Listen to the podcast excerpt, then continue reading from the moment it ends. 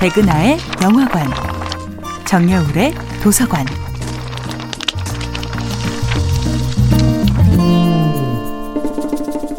안녕하세요. 여러분과 아름답고 풍요로운 책 이야기를 나누고 있는 작가 정여울입니다.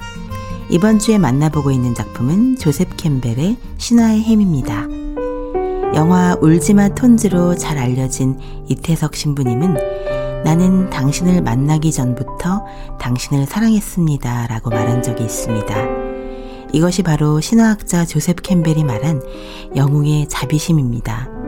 당신이 어떤 사람이든 심지어 당신이 아직 세상에 태어나지 않았을지라도 관계치 않는 사랑, 이름이 없고 대상조차 없는 타인 자체를 향한 슬픔 어린 사랑이 바로 자비의 본질입니다. 자신의 진정한 꿈을 성공이나 경쟁이 아니라 타인의 아픔을 치유하는 일에서 찾는 사람이야말로 캠벨이 말한 진정한 영웅입니다. 이러한 자비는 진정한 나 자신을 찾는 일, 개성화와도 연관이 됩니다.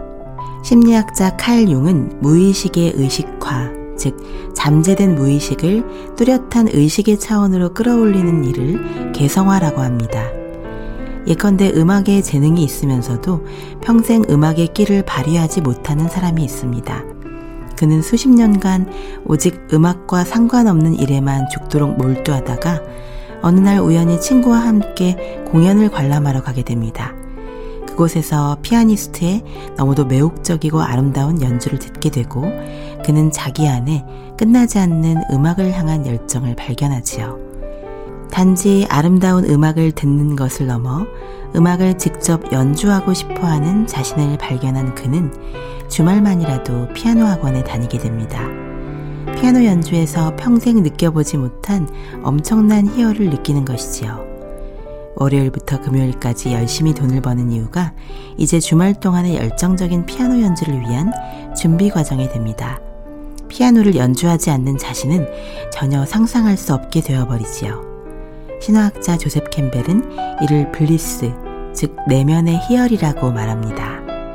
개성화의 비결은 바로 자기 안에 눈부신 기쁨, 이 bliss를 매일 실현하는 것입니다.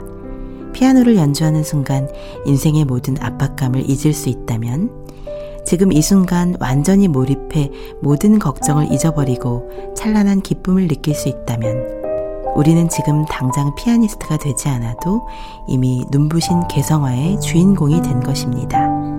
정여울의 도서관이었습니다.